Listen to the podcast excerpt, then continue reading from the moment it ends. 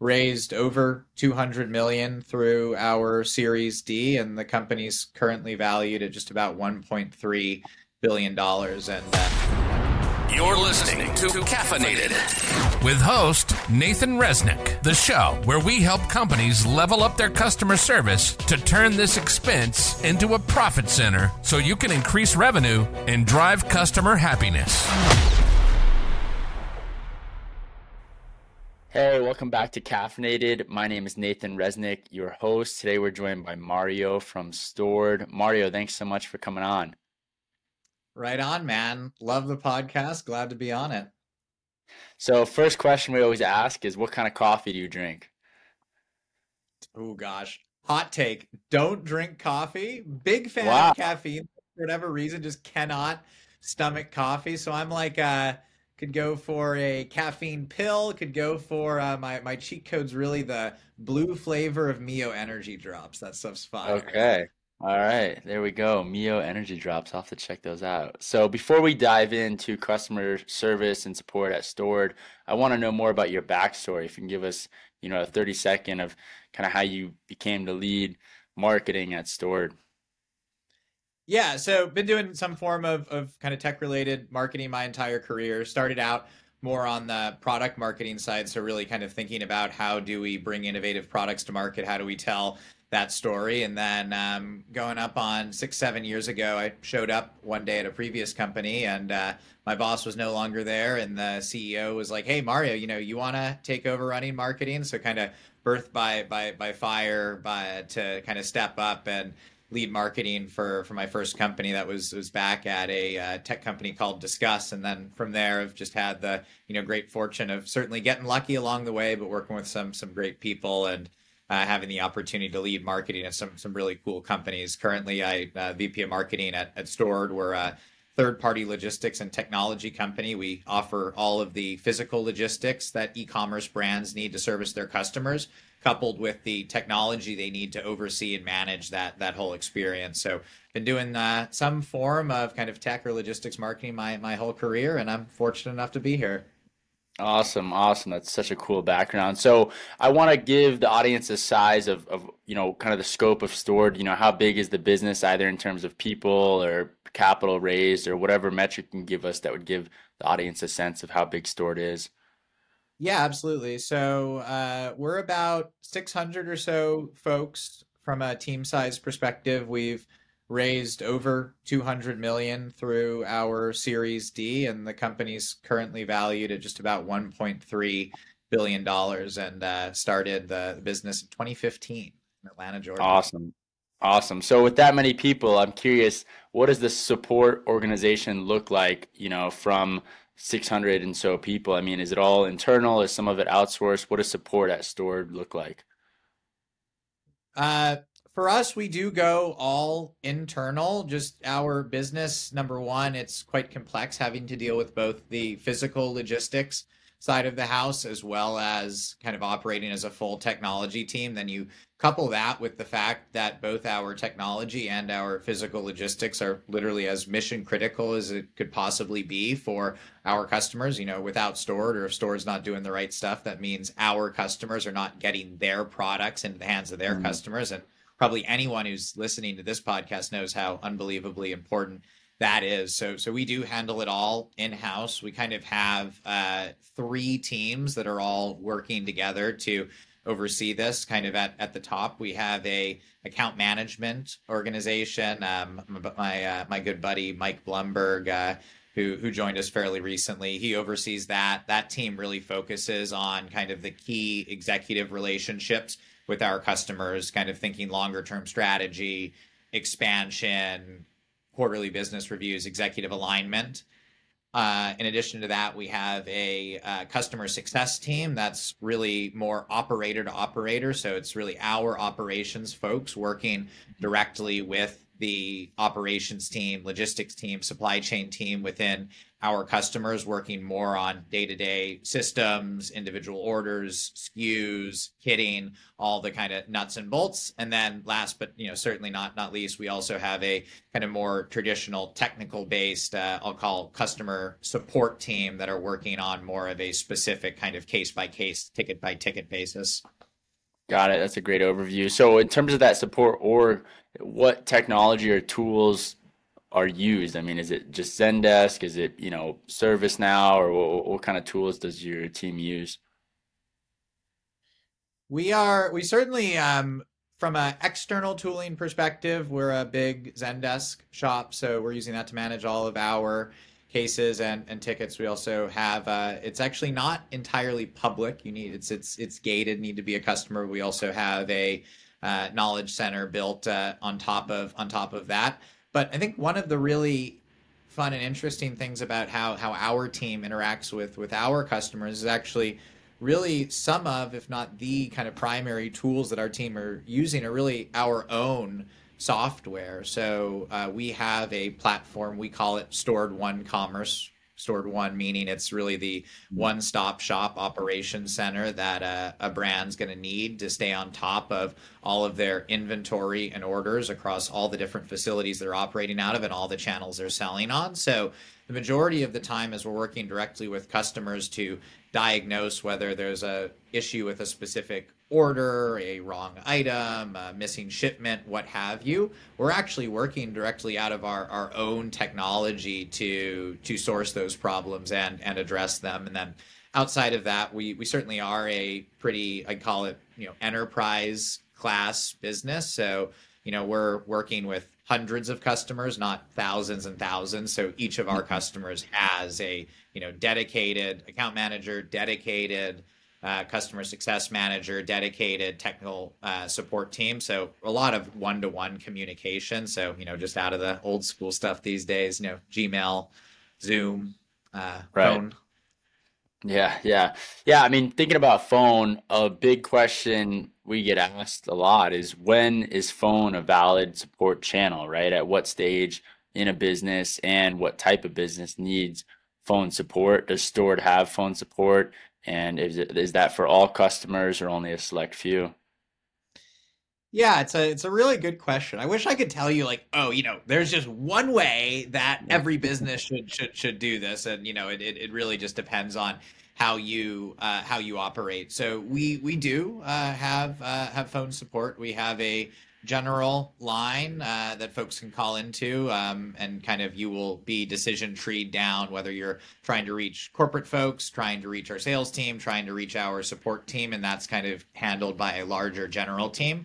But each of our individual customers are on like a you know very close friendly basis with their specific account team. So mm. it is actually quite common that uh, our account manager and customer success manager will literally you know exchange personal phone numbers. They'll be texting back and forth. And you know in, in, in our business you know knock on wood uh, we're very fortunate that things go right the vast majority of the time. But you know when something goes wrong it, it really is make or break for our customers. So it is important mm-hmm. for us to, to for our customers to have that immediate access to our team when they need it.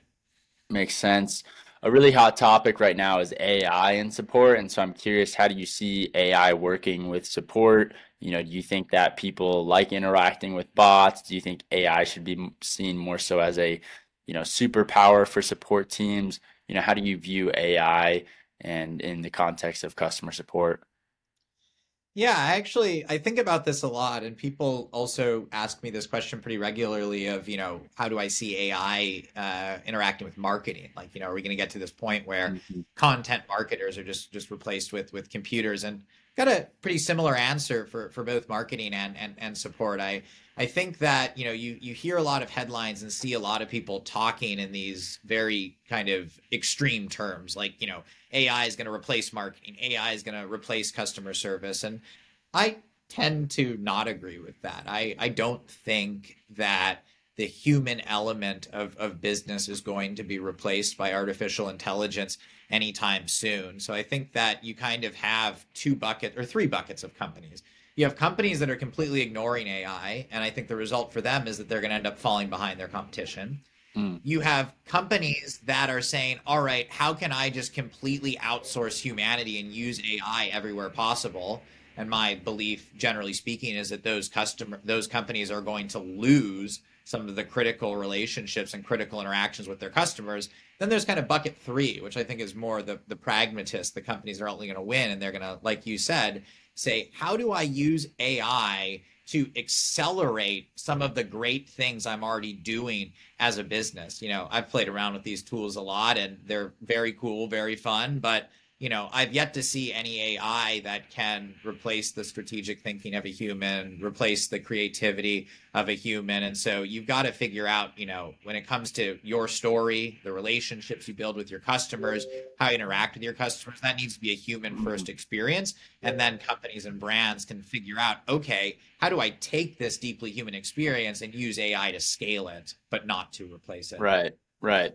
Yeah, I, I think that's the right way to look at it because if you look at people that are saying AI is going to replace, you know, marketing or customer support, you know, for the most part, when people interact with bots, they get frustrated, and I just don't see AI making that big of a hurdle to completely re- replace a you know human support rep, whether that be you know in, internal on your team or outsourced overseas. I mean, I still think uh, any rep is better than a bot, right? And I think that's kind of the main thesis that a lot of companies have. And I'm curious, you know, it sounds like Stord really does a great job of building relationships across support and their customers. And so I wonder, do you have any superhero type of support stories where you might have had a customer that, you know, was was missing a shipment or whatever it may be, but you know, superhero support is uh I think such a, you know, just fun and key story to to pinpoint. Yeah, abs- absolutely. Um, you know, it's one of those things where you could go to 20 different companies' websites and they all will probably say somewhere like, oh, our core values, we love our customers. And then yeah. treat their customers and you, you would, you would never notice that. And I think for us, um, you know, we don't want to just, you know, put words on, on a website. We want to prove that to, to our customers. So to me, you know, before coming to Stord, if you know my first few weeks at Stord, I would look at things we were doing, and I thought like everything was was superhuman in, or superhero in comparison to what I've seen at, at other mm-hmm. places. But some you know really specific uh, examples that I've seen uh, across our team, and these are things that actually happen you know on a pretty regular basis. You know we've we've had customers that need to onboard on a specific timeline. We were a specific example was we were just opening a, a new facility in a specific region where we also had a office mm-hmm. and um, we just you know based on real estate regulations construction a bunch of variables it was going to be you know several weeks before we could have this warehouse facility open but this customer was in a really really bad situation with their previous warehousing provider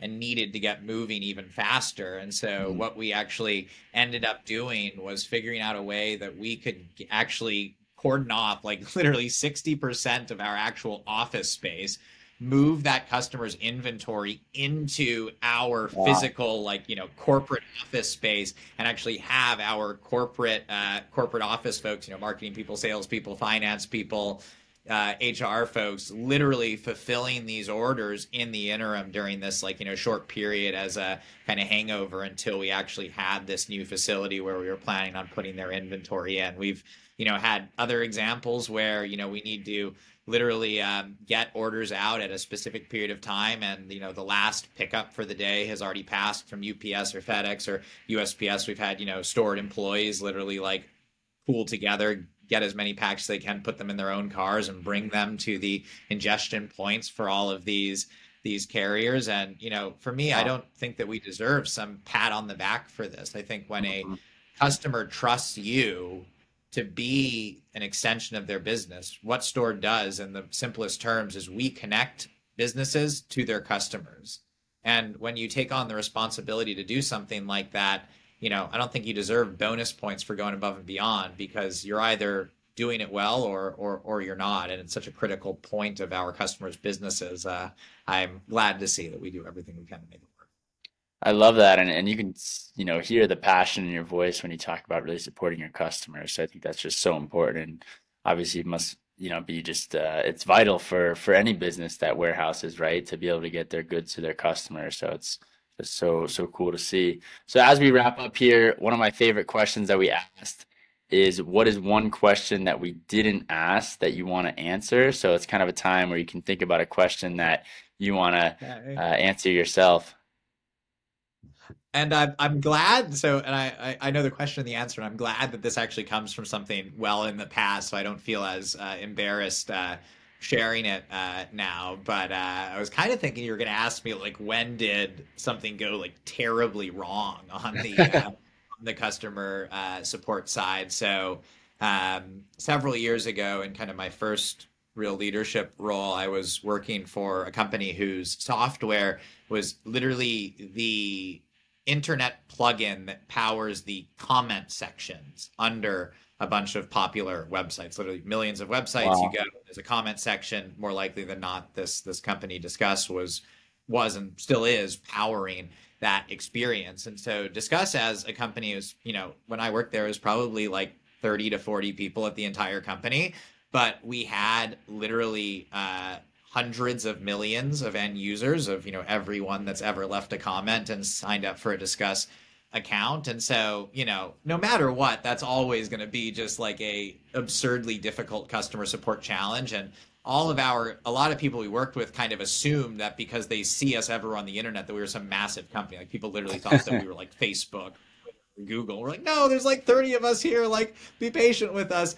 But um, specifically one of the things that we regularly challenge were challenged with was various fraud and spam. So it's a big thing that various scammers would go and essentially steal not through hacking Disqus but through people reusing their passwords or other breaches essentially get into various users' accounts that had built up reputation within certain communities and then use it to post a bunch of a bunch of spam, a bunch of just you know gnarly crap that no one wants on, on their website. And so we would regularly kind of go through and we had automated programs to detect this. And when we detected that accounts had started to, you know, become spammers, what we would do is we would reach out to that account, let them know that they've their account's probably been compromised, and trigger a uh, a password reset. Suggest that they do a two factor authentication.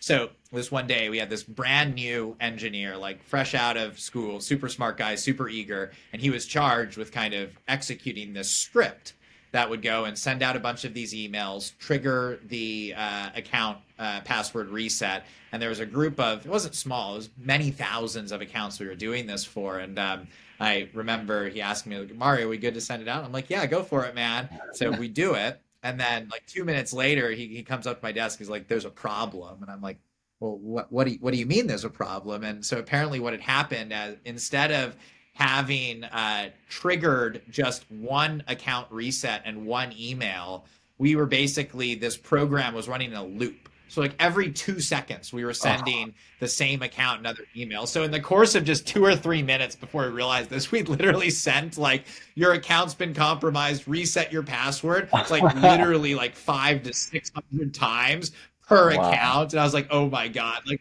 number one, we're telling these people that their accounts have been compromised. And number two, we look like total, total idiots that, like, you know, it seems like we're the ones who are fault for this. So, uh, oh, you know, crazy. gosh, this, this, this, this kid was mortified. And I was like, you know, look, man, like years, years later, we're going to be joking about this. Like, no big deal. We're just going to write up an email. I'll personally send it to these people, explain what happened and, you know, not be a big deal. And, you know, now it is the years later, we get to joke about it. Wow, wow. What a what a great story. That's uh that that is that that is I don't even know how I would feel if I was that engineer, but I think you you handled it very well and I'm sure the the customers are like, "Okay, it's all good," you know. So that's awesome. Well, Mario, I really appreciate you coming on Caffeinated. If people want to find out more about Stord or, or get in touch with you, where can they find you and where can they find Stord? Yeah, great question. So uh, I'm just, you know, Mario Paganini. LinkedIn's probably actually at this point in my life the only social media channel I'm on, but I'm I'm, I'm quite active there. So I uh, would love to interact with folks there. Uh, find me over email. I'm just Mario at at stord.com and um, check us out Stord across all channels and stord.com s-t-o-r-d.com um, we've definitely put a lot of effort into having a pretty cool site so would love to hear what you think about it awesome thank you mario